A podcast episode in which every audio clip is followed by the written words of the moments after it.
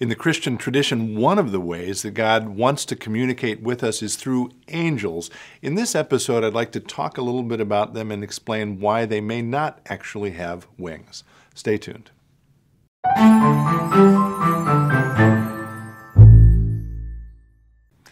Hello, friends. Pastor Tim Westermeyer, Senior Pastor of St. Philip the Deacon in the western suburbs of Minneapolis. Good to be with you as always. So, today I want to start by thanking a longtime viewer of the podcast here. Her name is Cheryl. Cheryl, you know who you are. Um, so, I want to thank you, Cheryl, for your very kind note about last week's episode and of um, your gratitude for these episodes generally.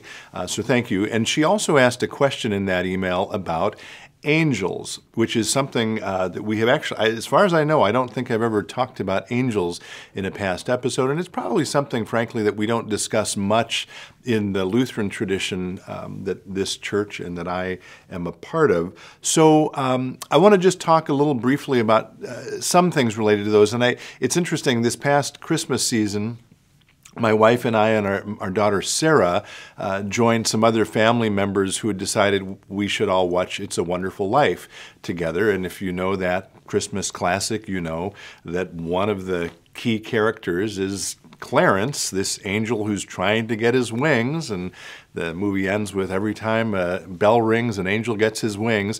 Um, and so our image of angels, sort of culturally, certainly is of some kind of uh, person with wings. And we could find all kinds of artistic expressions of this uh, in the Western tradition. Often they look like cherubs. Um, but there's nothing specifically uh, in the Bible uh, that, that limits angels to beings with wings. And so I just want to say, uh, I guess, uh, broadly speaking, the word angel comes from a Greek word, angelos, which very simply means messenger. And for me, at least, it's a really helpful way to think about what an angel is or how God uses angels to communicate some message to us. And it may be that uh, those messages come to us through people we know. Maybe they're uh, people familiar to us. Maybe they're strangers. But it's also possible, and I'm going to read a short uh, passage again from our old friend Frederick Buechner. It's also possible that angels um, come to us with their messages in disembodied ways. And, and here's what he says about uh, angels. This again is from uh, Wishful Thinking. I've quoted this many times. Uh, never, though, I think this entry. This entry is simply angels. Um, it says, Angels are powerful spirits whom God sends into the world to wish us well. Since we don't expect to see them, we don't. An angel spreads its glittering wings over us, again, using that imagery of wings, so familiar to us when we think of angels. And we say things like, It was one of those days that made you feel good just to be alive. Or, I had a hunch everything was going to turn out all right. Or, I don't know where I ever found the courage, right? So, in those instances from Frederick Buechner's thinking and writing about angels, it's less encountering someone uh, and more having a feeling of some kind of presence with us, maybe, or a sense of calm or courage or contentment, right?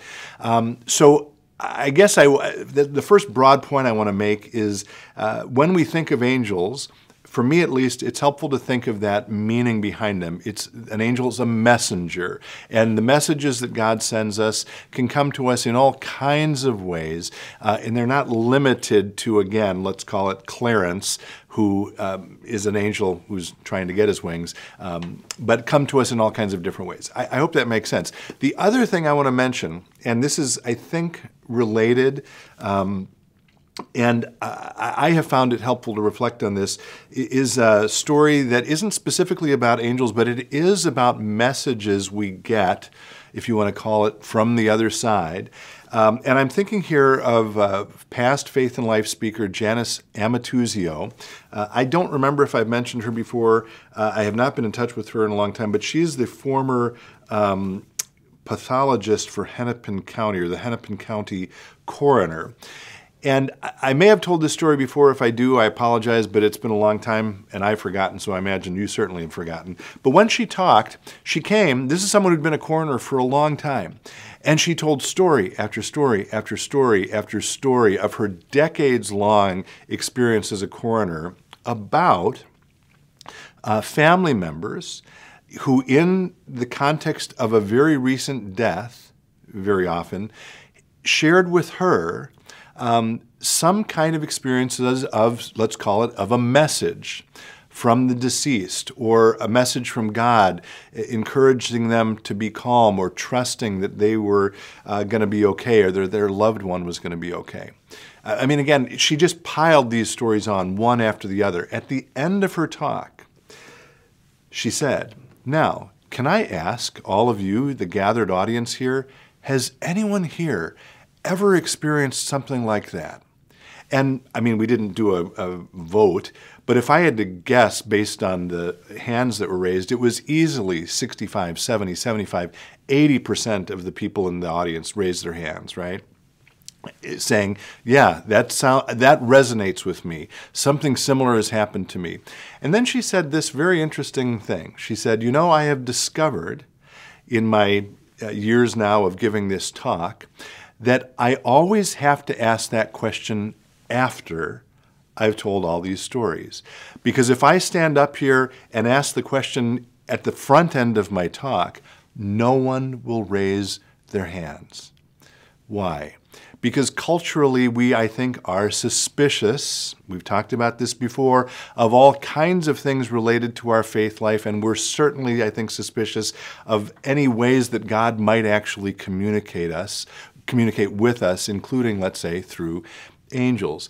And yet, when you hear a scientist whose own personal experience uh, suggests that this happens all the time, then we're freed up somehow to admit, oh, yeah, I've had that happen to me too. There must be something there. Which I guess is a way of saying, um, I believe we need to more fully trust for ourselves and also find ways in our faith communities where maybe talking about things like this is safe, um, reinforce all of the various ways that God is constantly trying to reach out and send us messages. One of which I believe is, and I'm going to share it with you right now, to remind us of the most basic thing, which is God is saying, I love you, right?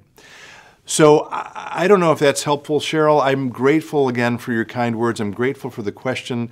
Um, if I didn't touch on specifically what you were hoping to discuss related to angels, please let me know. And as always, if you have questions about this or things you'd like addressed in a future episode, please reach out. And until next time, be well, stay in touch, and God bless.